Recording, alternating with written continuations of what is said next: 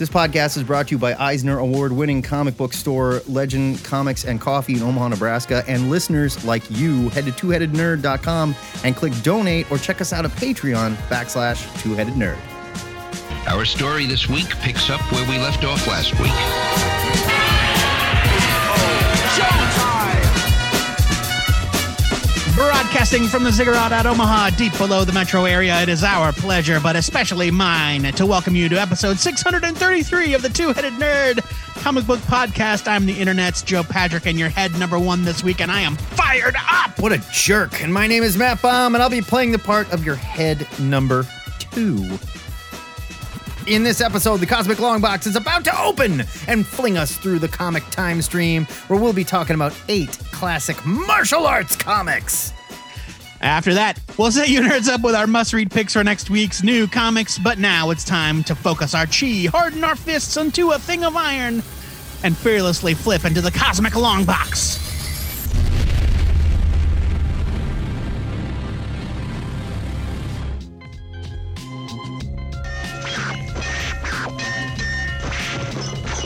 With Shang-Chi hitting theaters this week, it only seemed fitting for our Cosmic Longbox theme to be martial arts comics. So let's get these shirts off, Joe, and get the flexing. It's time to talk about these furious fists and kung fu kicking comics of yesteryear. Hi-ya! Well, nothing says martial arts like Superboy and the Legion of Superheroes. I'll tell you what. This is issue number 210 from DC Comics. 1975 was the year. It's written by Jim Shooter, who I think by 1975 had been writing the Legion of Superheroes for something like 37 years. Yeah, pretty sure. He started when he was 14. That is an actual fact. The art is by Mike Grell. The cover price is the low, low price of 25 cents, one quarter. Here's your solicit. It's not really a solicit, but here's a quick synopsis. Karate Kid meets Udon Sadaharu and learns about the connection between his sensei, and the villainous Black Dragon in this previously untold tale of his secret origin. Now, everybody knows Joe Patrick loves the Legion of Superheroes. Although it's a well-established fact. I would like to add that I guilted Joe Patrick into doing this. So. You know, if you had just let me get into it, I was going to address it. I wasn't going to make the obvious choice to cover Karate Kid in this episode, but I was publicly shamed. That's right. By Matt Baum, so here we are. Look, Karate Kid, Legion solo stories are hard because they don't ever get their time to shine. And even when they have solo stories, it's more about like my girlfriend, Princess Projectra, or whatever. It's never about like Karate Kid doing karate. Hey, I totally get it. I'm just saying this is your chance to sell Karate Kid. So it better be good. It's not that good. No, it's not. Jim Shooter packs an entire made-for-TV movie's worth of melodrama into this short story as Karate Kid finally learns the truth about his parents. Villains are vanquished, valuable lessons are learned, and terrible dialogue is spoken. Just terrible. Karate Kid drops a reference to the Yellow Pages, which is good to know that they still exist 1,000 years in the future. Well, I mean, like the internet came and went, obviously. Yeah, right. Yeah, it's like, right. It's like they reclaimed paper. You know what I mean? Like we tried the whole internet thing. It didn't work out. Let's just roll it back. Yes. Mike Grell combines great super karate action, that's what it's called, super karate, with peak horny Legion era style. The lead story, which has nothing to do with Karate Kid, is nothing but mutton chops and boob windows. That is what the Legion in the 70s was all about. It's like they're heading to like Club 54 or whatever Studio 5400 in the future. And it wasn't just the ladies. You should take a gander at Cosmic Boy's 70s costume. I would argue some of the dudes are way sluttier than the girls. They are. Yeah, it's true. Way sluttier. There's one scene in the Karate Kid story where he is dressed like some kind of future pimp, and it is amazing. Yeah. He's got like the fedora tipped forward. He's wearing a jacket, but only on his shoulders. Yep. It's awesome. It's straight up Bruce Lee. It's what it is. Yeah, I suppose. It's straight up. No doubt. Oh, I guess I don't know enough about Bruce Lee to put like those two things together. In the 60s, all right. Like, well, that's fair. 60s. Look, I'll tell you what. In all of my years of reading the Legion of Superheroes, reboots aside, this is the only Legion of Superheroes comic where I've ever seen the creative team make him look anything other than lily white. In this comic, he is Asian. He is absolutely Asian. And his dad is evil Bruce Lee. Spoilers. You can see the twist coming a mile away. It's incredibly predictable. It's also a pretty great tribute to the Bruce Lee fever that was gripping America at the time. Superboy number 210 is dumb fun. I'm giving this a skim it. It's not great, but it is kind of fun. And Mike Grell era Legion is great stuff. Mike Grell's art on this is great. I mean, it's kick-ass Mike Grell art. If you there are poses in the comic that are like, oh, that looks like it's ripped straight from that ad about like Comp Dante. They're straight up rip off Bruce Lee poses is what they are from like famous Bruce Lee movies and whatnot. And what's so funny about this is like they're not even trying to make this look like it's like a future thing, you know, like not at all. No, it's a kung fu movie. And what year does this take place in? 2975 or whatever. Yeah, 1,000 years ahead of the year the comic came out. But it may as well be 1970 something. There's no hiding it. And again, it's super space kung fu or whatever. This does not sell me on the Karate Kid by any means, but it just, wow, they were forcing it. They're really forcing it. Here. No, it's true. I mean, and that's the funny thing is that the kung fu movies didn't become popular in America until like the 70s, but Karate Kid had been around since the 60s. I don't understand how Karate Kid, like why they were like, yeah, let's put a karate guy in here. Joke from Family Guy was when they referred to karate as the Dane Cook of martial arts. No, I'm giving it a skimming as well. I mean, like you can see Grell loves this shit and did some research. Yeah, I can't say the same for Shooter, but you know. No, I mean, the script has nothing at all about the martial arts other than the fact that they reference super karate once. That's pretty much it. It's anything in here that is a love letter to kung fu movies is from Mike Grell, 100%. Oh yeah. Your father is a dog and your mother a pig. That's why you're ugly. You understand me? Huh? I'm glad we started there because now we can transpose of what was going on in Marvel in the 70s. I'm jumping backwards a year to 1974. This is Giant Size, Master of Kung Fu, #1 from Marvel. It was written by Doug Moench with art by Paul Galassi. Full disclosure, this was my first exposure to Shang-Chi. And this creative team as a very young kid. I was wondering why you picked this instead of like first appearance of Shang-Chi or whatever. Master of Kung Fu #1 exposure to him, and I wanted to revisit it. I hear you. Good, my uncle had given me a box of his comics. They were mainly Spider-Man, but there were a few random issues of Shang-Chi, and this was the first one I had to read because the cover is so badass. It's just like Shang-Chi, like wah! I like smashing through the cover. It's awesome. Mm-hmm. In this issue, it's Shang-Chi's birthday, and his dad, Fu Manchu, has sent several badass kung fu assassins to kill him, but they deliver the message they're going to kill him with a series of scarecrows wearing his clothes that are like, oh man, you're going to get killed on your birthday, bro. They're, like effigies. Yeah. It's a very saber-tooth Wolverine dynamic, you know? Sure. Where Sabretooth very famously, like, tries to kill Wolverine every year on his birthday. Right. Then there's another backup story by Moench and artist Craig Russell, who's not quite as good as Paul Galassi. I'll just say that. That's the nicest way I can say it. However, Craig Russell is also known as P. Craig Russell and would become one of the greatest artistic talents of the 20th century. Him? I believe it is, yes. Really? Because you would never know looking at this. You would never know. You know, I looked at it and I could see hints of kind of the style, but this is very standard, you know, Marvel this action. That blows me away. I had no idea. I believe it is P. Craig Russell, yeah. We'll have to fact check that to be certain, but... you keep going and I'm going to do it right now.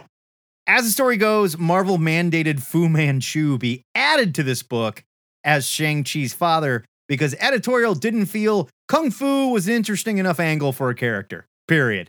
Oh, they made him half white too because... everybody knows they were selling comics to white kids after all.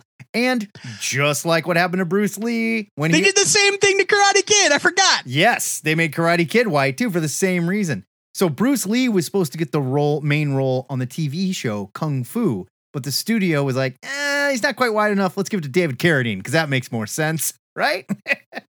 Yeah. I didn't appreciate the innate racism behind Fu Manchu as a kid, but I did love his Secret Palace and his Hood and Assassin Squad. Galassi's art just leaps off the page and it's right out of my favorite Shaw Brothers martial arts flicks of the 70s. There's a lot of flexing and macho kung fu strikes, but Galassi brings real emotion and rage to his combat panels. I loved all the different assassins with the different weapons and different specialties. There's even a sexy female assassin that tries to use her female wiles on Shang-Chi. This issue and the whole Mensch run just oozes with B-movie, blaxploitation, kung fu theater, badassery, and I still love revisiting them. Are they problematic? Without a doubt. Yes. You have white guys writing extremely Asian stereotypes, but I would also argue the coloring of the Asian characters in this book is very yellow. Literally yellow. Very yellow. But yes. I would also argue this was Fu Manchu. This is who that character was at the time. Yeah. So take it as you will. They removed Fu Manchu as Shang-Chi's father. It is now actually the Mandarin, as we're going to find out in the movie, if you didn't know. And by the way, the Jean Ling Yang book that's running right now is excellent. I'm giving this a huge buy. It was so fun to revisit. I mean, okay. Pump the brakes there. It's fun, yes. And I would say it's a much better martial arts comic than the Karate Kid comic was. You could tell that Mensch and Galassi had an affinity for that style of storytelling, right? For that genre of story, and it works in that regard. Kung fu, like you can see them working. You can tell like they paid attention, whereas DC was just like, yeah, I bet we can figure this out. I mean, we're all white guys that don't go to movies and don't really like this stuff, right? But we'll just force it into the Legion of Superheroes. What do you say? Right. Confirmed real quick. P. Craig Russell was the artist in question of that second story. And his original art sold at auction from Heritage Auctions, which means it sold for probably quite a bit. The prices aren't even listed. Could be. So, which means if you have to ask, you can't afford it. Yeah.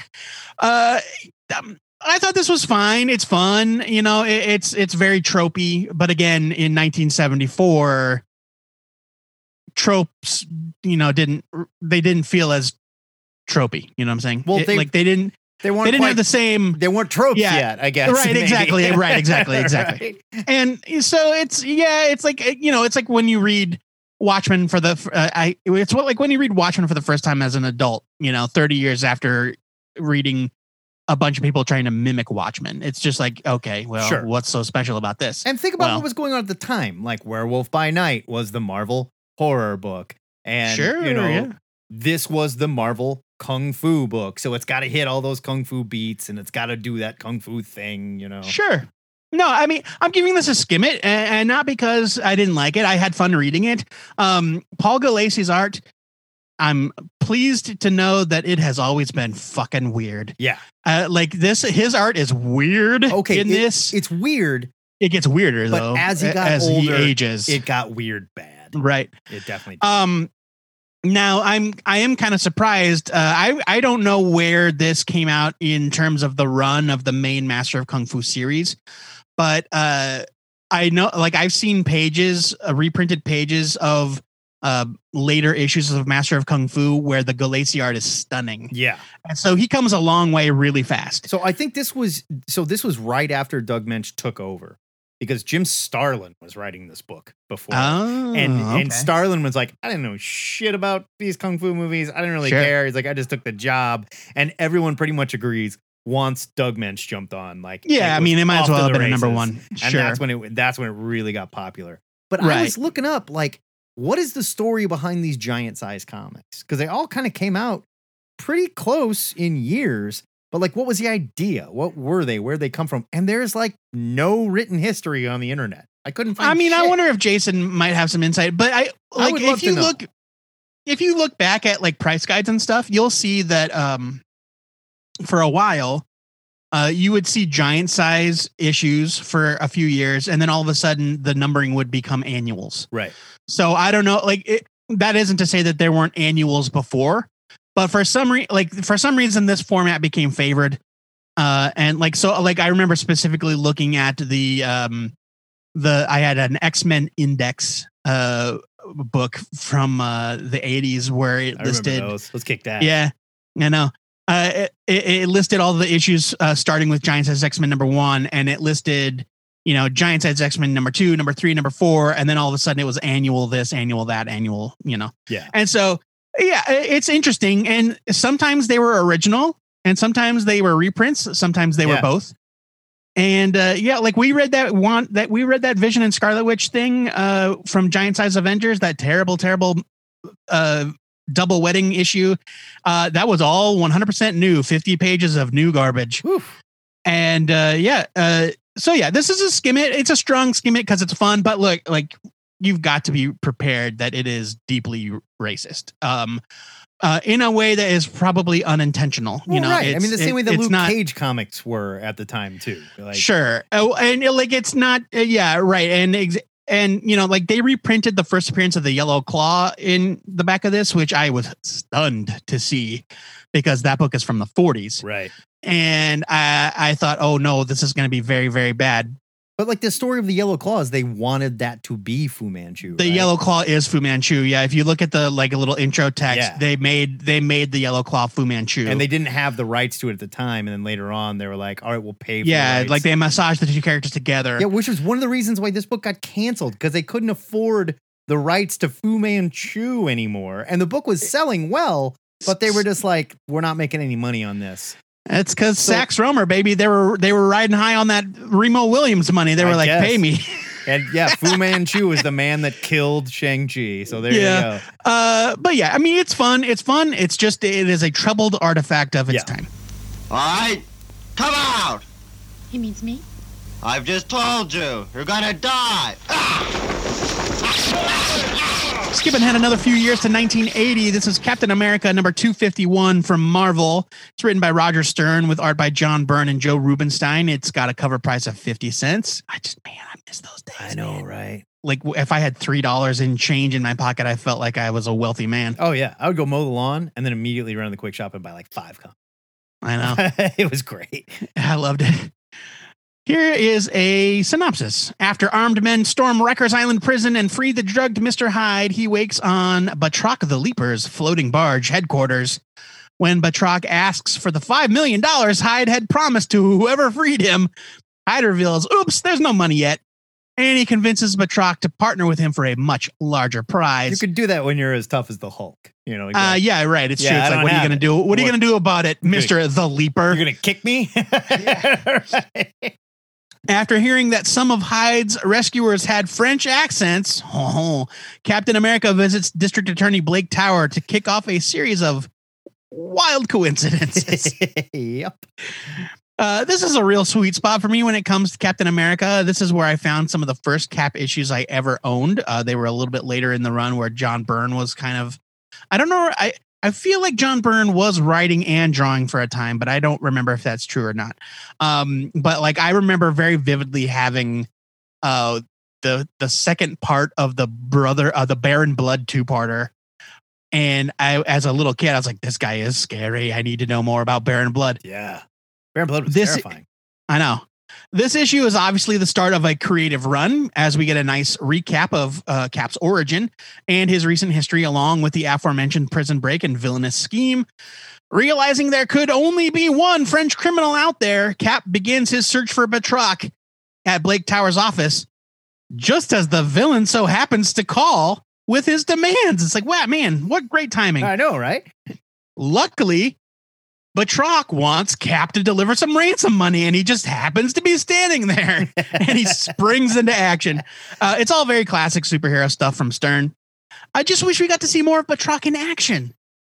I wanted to do the first appearance of Batroc the Leaper from Tales of Suspense 75. Batroc is literally on 4 pages. Yeah. Now, and I think he kicks Captain America one time. The next issue, we get to see Batroc and Cap team up, and we get to see Batroc and like full action, and he's like as capable as Cap. He does like, well, sure. I mean, really he is the master of French feet boxing, savate, not beatboxing, feet boxing. John Byrne's pencils do look great under the heavy inks of the legendary Joe Rubenstein, and I was pleased to see that Byrne actually did add something a little different to Batroc's fighting scenes. He illustrates Batroc's foot movements almost like the quick jabs of a boxer. If you look at him, there's like a like that trick they do when the Flash is running, right? There's like a silhouette of his shape. And I thought that was really neat. Captain America 251 is a great issue from a group of legendary creators. It might not be the best example of the theme, but I couldn't resist talking about the master of Savate on our martial arts show. I'm giving this a buy it. It's just Savate. I think it's Savate. No, it's definitely not. I promise.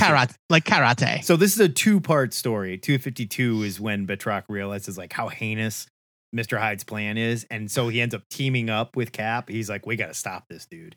And the two of them literally beat up Mr. Hyde. And it's pretty awesome. I'll tell you the truth. We can just see like Batroc being the badass that he actually is, which is great. So Byrne never wrote Cap. It was all Stern. Roger Stern wrote all of it. Yeah. And John Byrne drew it. I also love these old Cap issues. They are just too much fun. A bit ridiculous, of course, but I mean, like, they are of their time. And man, this is back when like, all it took was a well-placed punch and you could take down Mr. Hyde, you know? Yeah, I love it. Given that's a huge buy-it. What's that? You are? That's right. I am the third princess of the Ming Dynasty. Huh? Princess? Let's crawl back to DC in the 70s and talk about Richard Dragon for a minute. This was 1975. I'm talking about Richard Dragon, number 5. It was written by Denny O'Neil with art by Rick Estrada and Wallace Wood, who you may know better as Wally Wood. Okay, because Wally Wood's got some explaining to do. I totally agree. While Marvel was printing the half-Asian adventures of Shang-Chi, DC had their own kung fu master, the super white Richard Dragon. I love the idea of Richard Dragon as one of Batman and the Question's martial arts teachers. But it turns out that everything I know about the character comes from post-Crisis comics, specifically... I could have told you that. The Chuck Dixon Richard Dragon miniseries where they reveal all this stuff. I chose this issue because it's the first appearance of Lady Shiva, who Dragon goes on to train, and, like the Richard Dragon I love, she was also a very different character pre-Crisis. Here we meet Sandra Wusan, a.k.a. Lady Shiva, and it turns out Guano Cravat has killed her sister, but he blamed Ricky Dragon. Guano is a well-known evil industrialist. He's also fat, Asian, colored yellow, and sits in a chair with a laser for a penis. But we'll get into that in a minute here. Yeah. Mm-hmm. When Rick tells Lady Shiva it was actually an assassin named the Swiss, not the Swede, mind you, but the Swiss. I think it was K-Swiss. Right. Who was like hired by Guano. They team up and whoop his ass out of his laser penis chair that also had a side-mounted buffet table. He was a fat guy. So got he couldn't stop eating because, If you love the hot kung fu action of the 70s Shang-Chi, do not come looking for it here in this funky little white-as-fuck romp. Rick is stiff, super polite to the point of not being tough in the face of danger. And the artist Estrada doesn't even try and make it look like he's kung fu-ing, if you will. Although there is a scene where he jumps up a rope while climbing a cliff and chops two generic bad guys with all the skill of William Shatner's Captain Kirk. There is nothing racially problematic like Fu Manchu present, other than the same white kung fu messiah themes we've come to know. Ben Turner, who would go on to become the Bronze Tiger and hang with the Suicide Squad, is here, though, but also not the character I knew at all. He just kind of wears a gi, has an afro, and loves the ladies. Yeah, that's right. As long as they're black ladies, because we can't have race mixing yet. We don't know that. He might like white ladies. I'm sure he does. I can't speak to the whole Richard Dragon run, but this issue comes off as DC trying to make kung fu heroes hip and 70s cool with no reverence or even understanding for the aspects of martial arts cinema that fans of the genre love. Estrada, while not a bad artist, can certainly draw characters fighting, but there was nothing here that even remotely resembled the badass posing, chopping, and kicking of Shang-Chi. I love Denny O'Neill's Batman and his Question series that he wrote, but the dialogue here, it just breezes right past bad and lands squarely on what the fuck. I just want to read a moment. He walks up and says, I have an appointment with Ling for 3. Actually, he's coming to meet Bobby Ling, who's going to tell him about Guano Cravat. And the cop says, well, Turkey, my watch says it's 5 minutes to 3, so you ain't going inside. Find some pigeons to feed. Yeah. They really drive him. They call him Crud. And Crud, yeah. Richard Dragon gets all tough and says, would you care to please rephrase your request politely? I admire politeness. And the cop looks at him and says, you admire sissiness. It's bad, yes. It's really bad. Here? Later on, Lady Shiva has Guano Cravat at her mercy, and she's about to get revenge. And he says to her, no, don't soil yourself. His blood is not worth it. Like, what is happening? It's like Richie Rich's butler as a kung fu master on the case here or something. I just don't get it. This is a leave it. They were out of their depth. I have no idea what they were going for, and I cannot believe that this actually sold and people enjoyed it. So I'm looking here, again, because of the presence of Wally Wood, confirmed. These pages are pages from this run, sell through Heritage Auctions, which means they are big time. Yeah. But the internet cannot decide whether or not Rick Estrada is the penciler or if Wally Wood is the penciler. So I don't really know. Yeah, the book itself lists Rick Estrada first and Wally Wood second. It does list Rick Estrada first, but this website... and Wally Wood second. I don't know. This website says that Wally Wood is the artist of this specific comic. Now, that could be a mistake. I don't know. But anyway, the art is not great.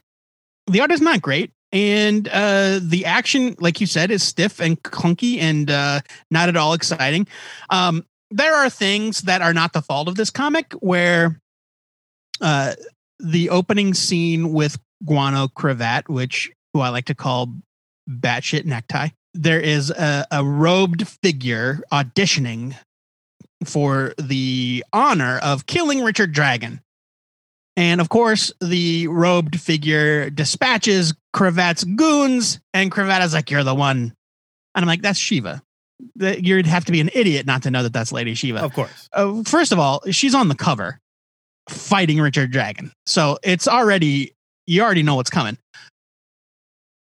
So when she shows up later in the book as like this sexy lady in a kimono with a boob window, she was hot as hell too.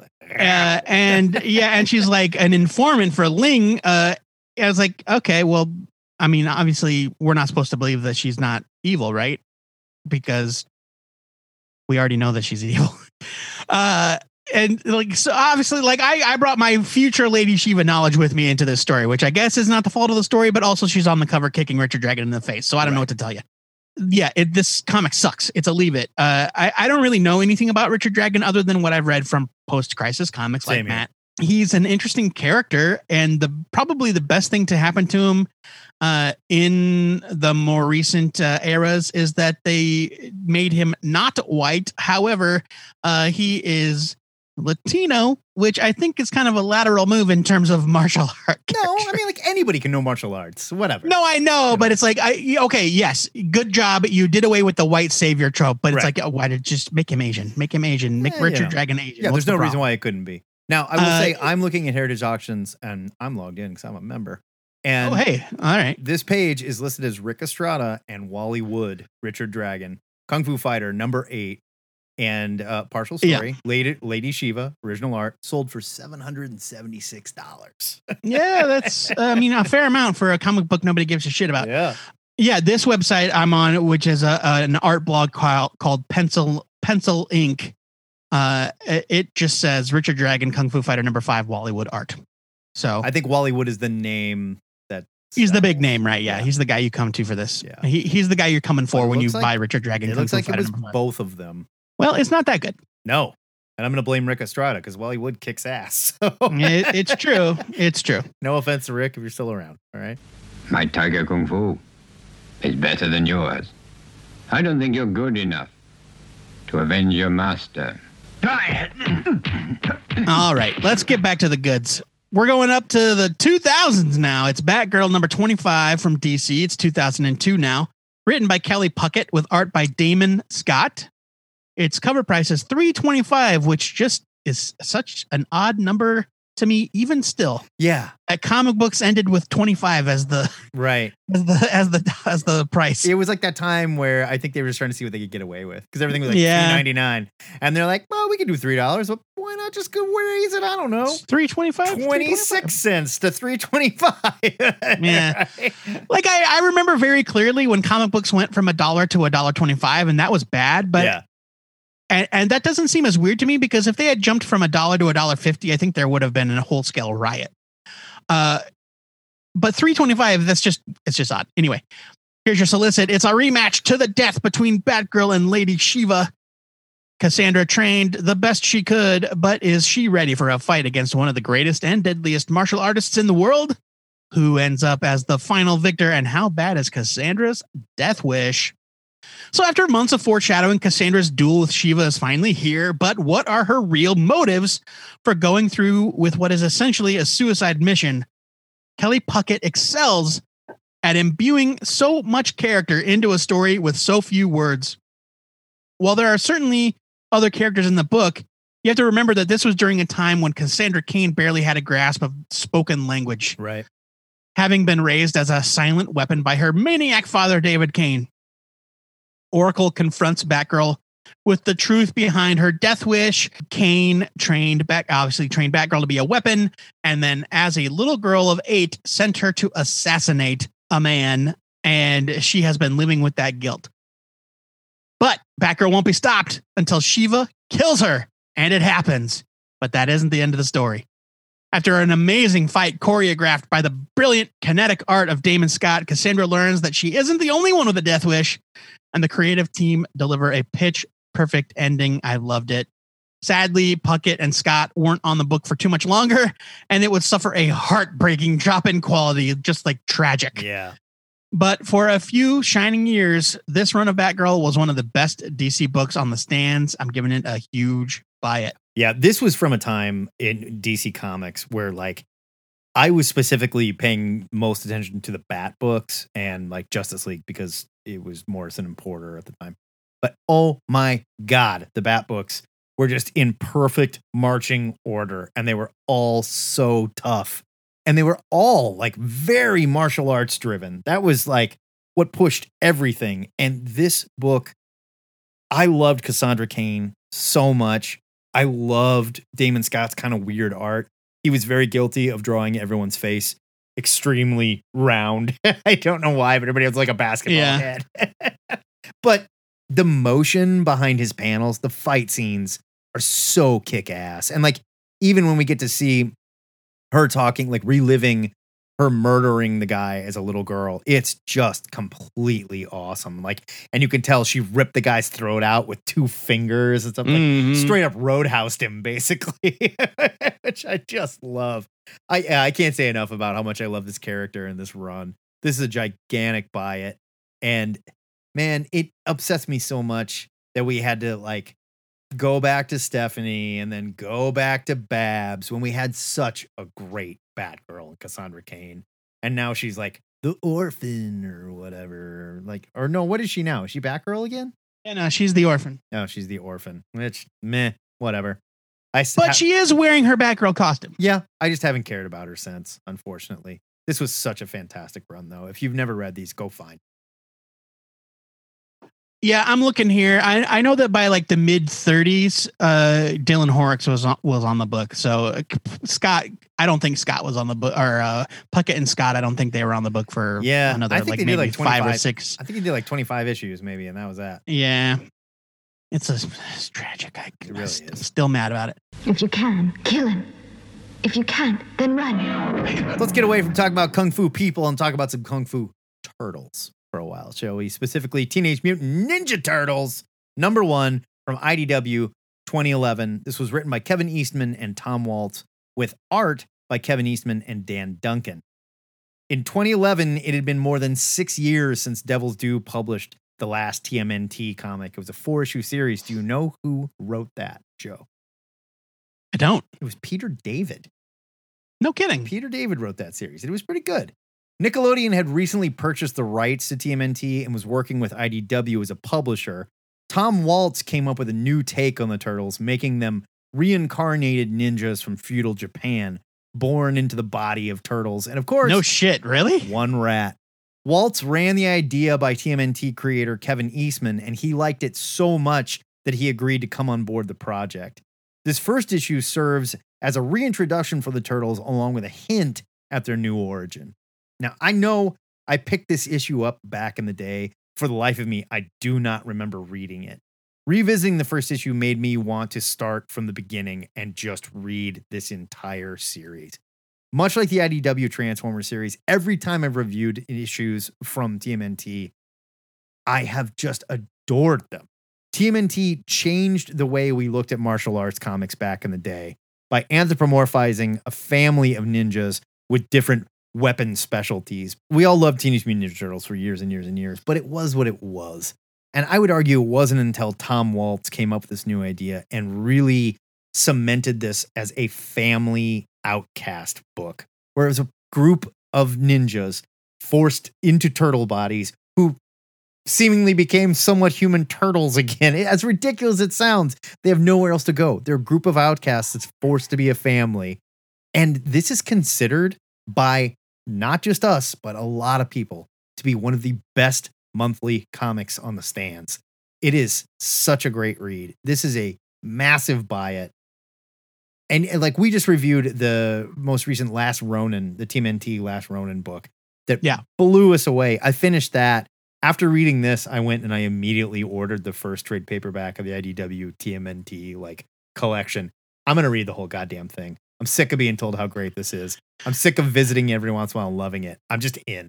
Bye. Well, they're way past 100 issues at this point. So fine with me. Yeah, I mean, I'm in the same boat as you. Other than for this show, I've never read this book regularly. The issues we've reviewed, I've liked, but I've liked them kind of from a detached perspective because I'm not familiar with what's happening. I read this and I was like, I was just so taken in by it. That whole thing about the ninja spirits in turtle bodies, you don't get any of that in here in this issue. So I'm a little bit surprised to hear that. Like, that's the first time I've ever heard that. I was also surprised by things that I guess I thought maybe they're classic elements from the Eastman and Laird, but like April O'Neil is in this, but she's a lab assistant, not a reporter. That is changed. That is changed for this story. But I mean, it's a good change, right? Yeah. It explains why she's attached to the Turtles. Totally. And Baxter Stockman's up in the mix. There's Krang gets mentioned, but we don't know any. We don't see what Krang is up to or what he is.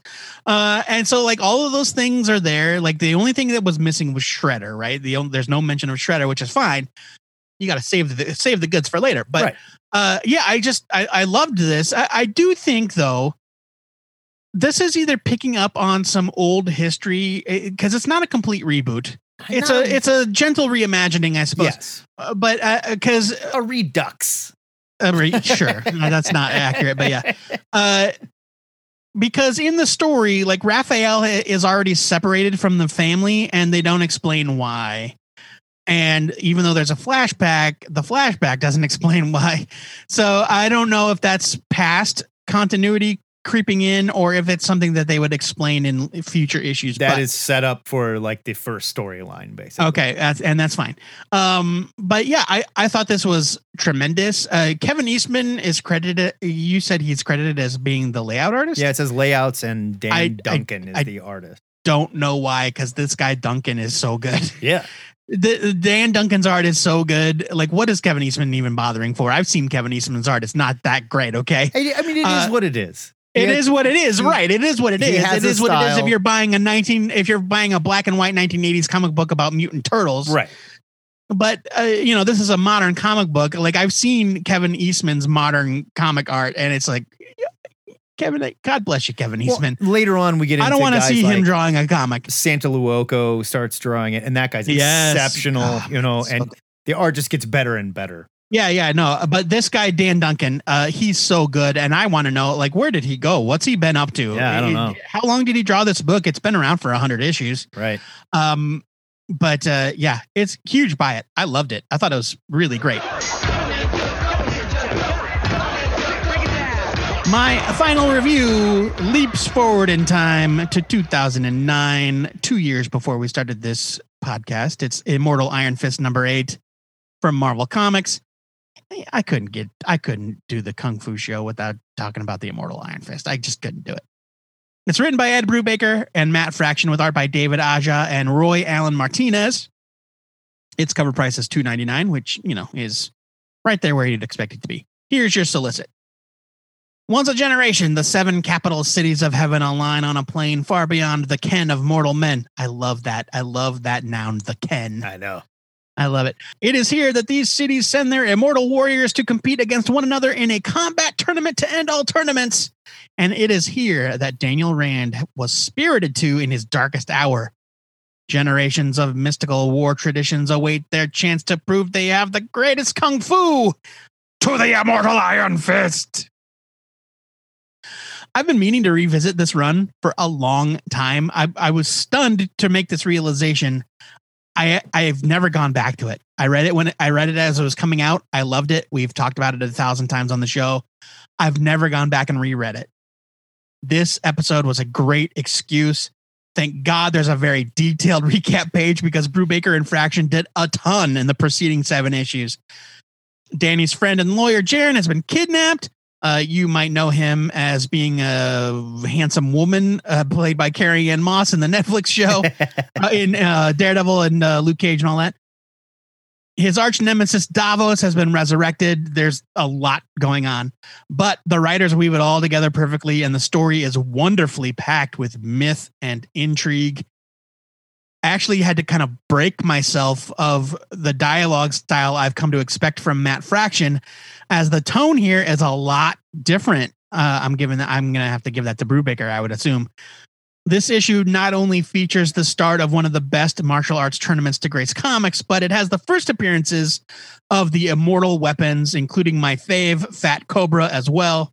Prince of Orphans, Dog Brother #1, that weird Spider Bride lady that goes cha-cha-cha-cha-cha-cha-cha. She's gross.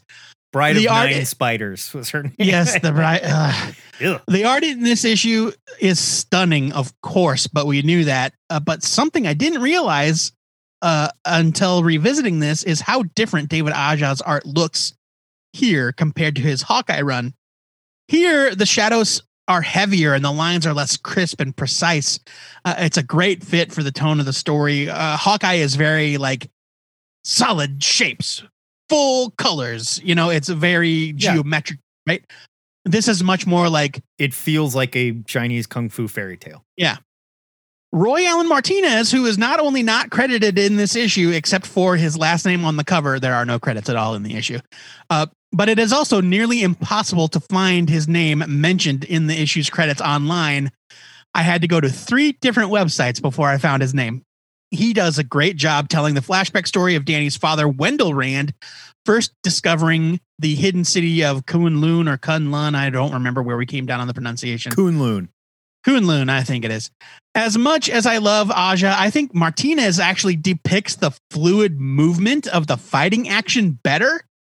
It was very much like there's a scene where Wendell tries to attack Lei Kung the Thunderer, and it's very much like that scene in The Matrix where Neo tries to punch Morpheus. Yeah. And it's just like his hand is just like block, block, block, block, block, block, block, block, block. It's great.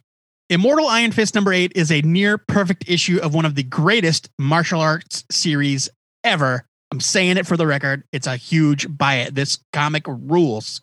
Yeah. I mean, like, I don't know if it's one of the greatest martial arts series ever, but this is the best Iron Fist run ever written. I mean, think of all of the American martial arts comics. This one has it all. It's got the tournament. It's got a bunch of badass fighters. It's got Iron Fist, you know, and they fleshed out that character so well. Because, like, go back and read the old Iron Fist. We've done it. They're fine. It's definitely a superhero comic with a martial arts bend. They turned Iron Fist into like a lineage. And I know we complain about that sometimes where it's like, ugh, we can't just say there's always been a Captain America and there's always been a Ghost Rider.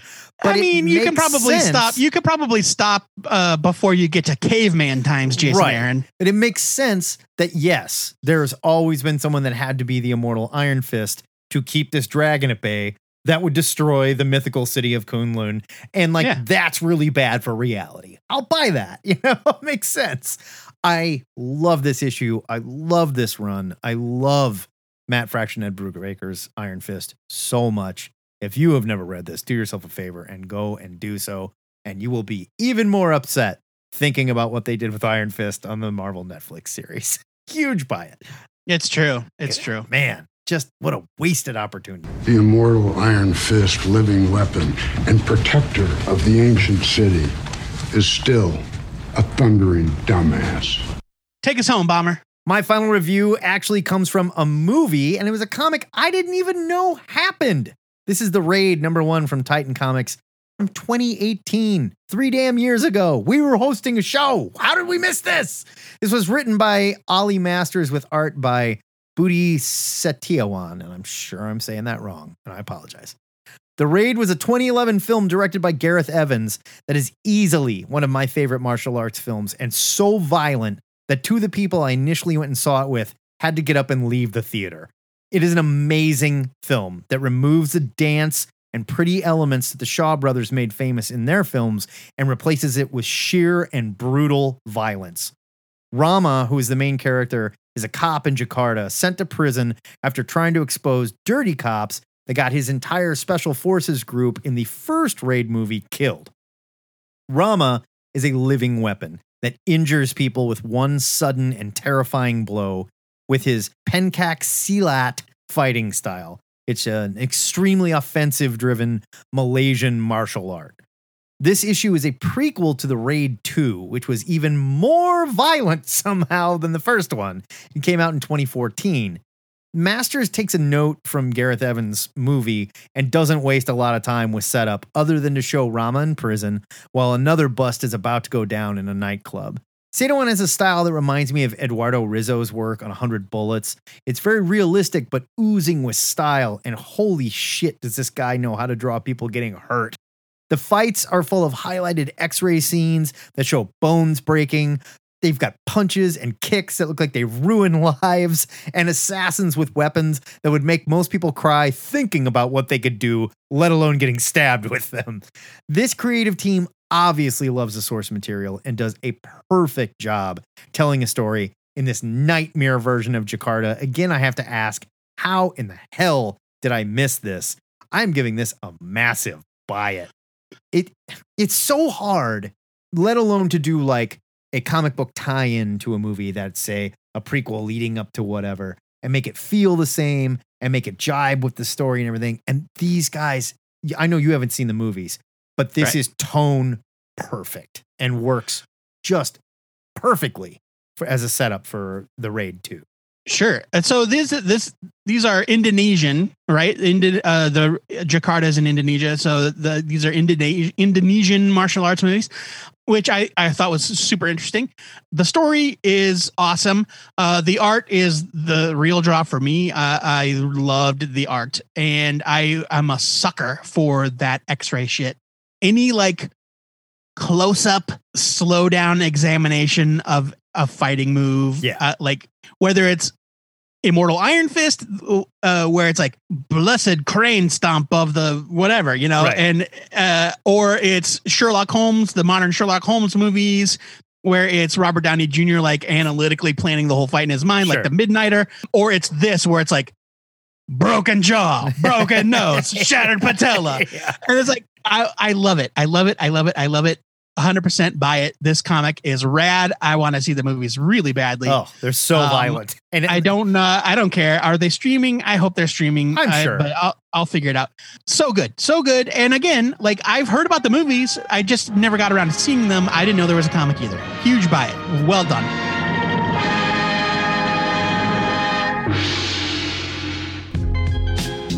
We've fought our way through 8 classic comics, but before the Cosmic Long Box sends us back to our appropriate time, we have to pick a champion. Matt, which of these comics kicked its way into your heart? And bonus question, who is your favorite comic book martial artist? It doesn't have to be from this pile. Man, this is tough because I love that Iron Fist issue so much. But I also think this like raid book was just so surprising because it came out in the past 3 years and I completely missed it, and I love these movies so much. But I mean, I think I'm gonna have to go with the Iron Fist book on this one because it's from probably arguably one of my favorite runs of comics, not just one of my favorite like Iron Fist stories. So I'm gonna go with I'm gonna go with Iron Fist. My favorite comic book martial artist is Connor Hawke. Period. I love Connor Hawke, son of Oliver Queen, so much. And like that Paper Monkey story that he's in with Batman, where like all the killers are coming to kill him and he has no idea why. Yeah, Brotherhood of the Fist. Like there's a tournament. You didn't even know it was happening. The Brotherhood of the Fist tournament's happening. And everybody knows that you're the number one fighter in the world. And Nightwing's like, wait a minute, it's not Batman. And Batman's like, no, I'm number 4. Yeah, because Lady Shiva is ahead of Batman. Yeah. And Connor Hawke, I feel like Connor Hawke might be on par with Lady Shiva or ahead of Lady Shiva. So he was number 2, according to... Okay, so Lady Shiva's number 1. Then. Yeah. Oh, man. I love Connor Hawke so much. Yeah, no, Connor Hawke is rad, and I actually thought about reviewing the first chapter of that crossover, but Chuck Dixon, you know. For me, as much as I love the Iron Fist issue, and I do very, very much, and the Batgirl issue... you know, they're familiar. I love them. Part of the reason why I love them so much is because they're familiar, because I knew they were good when I picked them. I'm not giving it to The Raid, even though I loved The Raid, because it's a movie tie-in at the end of the day, and it's 4 issues and done. Right. You know, it's like a bridge between the 2 movies or something like that. Yeah. No, it takes place during The Raid 2, it says. And it's not to take anything away from it. No. Right. It's just what it is. It's like you can get the stuff from the Raid comic, from the Raid movies. Yes. You know what I mean? You can get that feeling from those Raid movies. It's very, very well done. Kudos. I'm a fan. I'm a new fan. I'm a convert. I want to watch the movies. But I'm giving it to TMNT because it was a breath of fresh air. I came into it with no expectation other than like, I know in my head that like the turtles are not what they were when I was a kid. Right. I also know that the cartoon was not the original comic. You know, like I know that there are so many different iterations of the Turtles that I was not expecting to love that comic as much as I did. And I did truly love it. And the art is legitimately good. Like if that was a comic book about human people and not anthropomorphic turtles, it would be just as compelling to look at. It's a beautifully drawn comic. And so it's TMNT number 1 for me. My favorite comic book martial artist. I was so set to say Iron Fist. What just happened? I doubted myself. I'm second guessing. Is it cheating to say Nightwing? No, because right behind Connor Hawke for me would be Nightwing. I love Nightwing. Dick Grayson got so much more interesting once they established him as complete martial arts badass with 2 like Confa sticks. Like, right. Yes. And like, yeah, he was trained by Batman. Yes, he was Batman's partner. Yes, he even was Batman for 5 minutes. But the best thing to ever happen to Dick Grayson was Wolfman and Perez putting him in that stupid high-collared outfit. Yeah. And giving him his own identity because that character has thrived. He became high-flying martial artist at that point. Yeah, and like you could make the same like Daredevil. He's a martial artist. He's cool. I love Daredevil. Cool as hell. You could even say Batman, though you're real basic if you say Batman's your favorite comic book martial artist. Nightwing though It's not just the martial arts thing. I just think he is one of my favorite comic book characters, period. It is the Chuck Dixon, Scott McCloud Nightwing series. Scott McDaniel. Yeah, that's where it started for me. And it continues now with the Tom Taylor, Bruno Redondo Nightwing, which is, I'm telling you, a revelation. So if you're not reading it, it's a mistake. Oh, so good. Hold it. If you brown belts want to read along with us, you can find our episode review list on our Twitters and our Facebook weekly every Tuesday. And don't forget to check our Instagram feed to see our covers of the week every Wednesday. Now, a couple people hit me up. This is not us saying, go buy this cover. It's going to be worth money. It's not a speculation thing at all. It's the cover that I found the most striking this week. It's a pretty picture that we happen to like. That's all. Also, you're not supposed to judge a book by it. Maybe you've heard that phrase. Exactly. Otherwise, I would not have picked the one that I picked this week.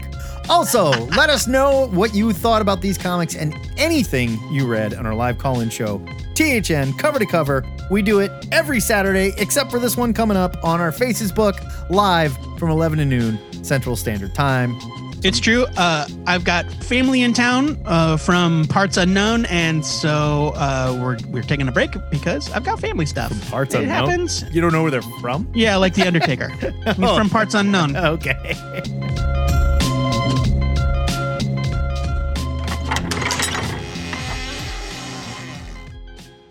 Now that we've taken a legendary pounding from some of comics' greatest fighters, it's time to head to the THN Sanctum Sanctorum to rub some healing salves on our wounds and meditate on our must-read picks for next week's new comics. Matt Bomb, how you like this rub down, buddy? Oh, it's not bad. Just feel that. Just, man, I'm getting in there. Those little lumberjack sausage fingers you've got. Oof, man, they really get in there. Next week, my pick is Dead Box, #1 from Vault Comics. This is written by Mark Russell with art by Ben Tiesma. Here's your solicit. Welcome to the town of Lost Turkey, where the main source of entertainment is a cursed DVD machine that seems to know more about the fate of its citizens than they do. This is the story of a haunted red box, and in anyone else's hands, I would say, that's dumb, and I don't care. But this is Mark Russell, ladies and gentlemen. Yep. And I'm sure you're sick of hearing it, but every time Mark Russell puts out a new comic book, one of us is going to pick it because it's going to be excellent. This is just dumb enough of a premise for a guy like Mark Russell to knock it clean out of the park. This is going to be great. Yes, I agree. Joe, what's your pick? My pick for next week is Maze Book, #1 from Dark Horse. It's written and drawn by Jeff Lemire. It's $4.99. Here's your solicit. From New York Times bestselling and Eisner Award-winning Black Hammer and Sweet Tooth creator Jeff Lemire comes this ambitious and haunting comic series about family, mourning, and reality. That's mourning with a U. Ooh. A lonely building inspector, still grieving the loss of his puzzle-loving daughter, receives a mysterious phone call one night from a girl claiming it's her and that she's trapped in the middle of a labyrinth. Convinced that this child is contacting him from beyond this world, he uses an unfinished maze from one of her journals and a map of the city to trace an intricate path through a different plane of reality on an intense and melancholy adventure to bring his daughter back home. The only way out is in. I'm calling it now. This is The Lake Maze. She's in the past. Yeah, maybe. Could be. It's The Lake Maze. I don't know. Jeff Lemire's The Lake Maze. It's Jeff Lemire. I think he's smarter than that. No, I know. No, I'm kidding. Of course. I'll tell you what, though. Jeff Lemire got a taste of that sweet, sweet Netflix money.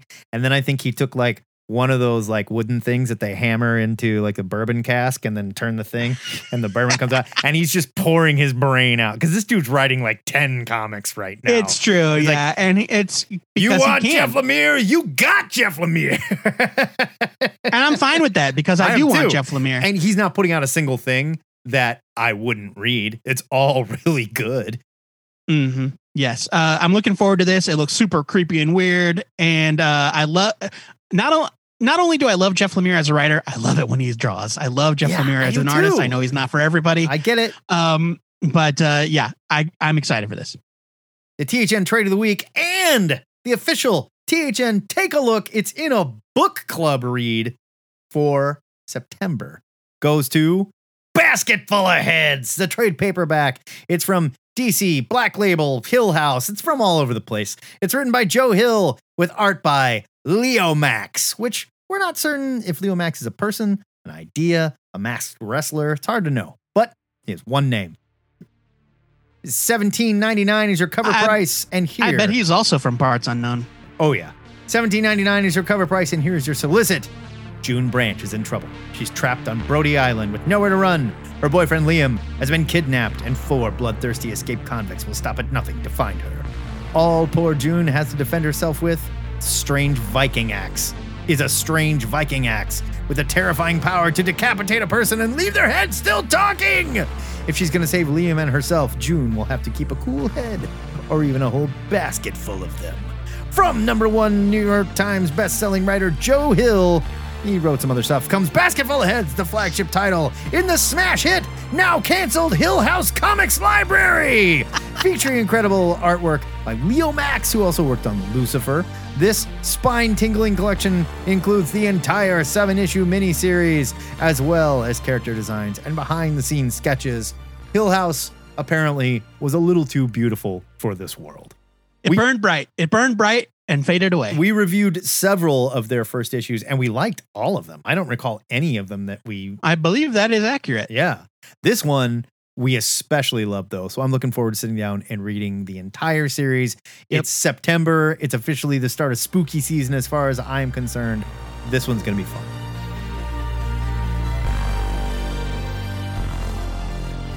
Be sure to pre-order these comics if you're looking for a quality read, and be sure to head to your retailer to pick up the THN Book Club Read Basket Full of Heads. If you want to read along with us, you got the whole dang month to get it done. Dang.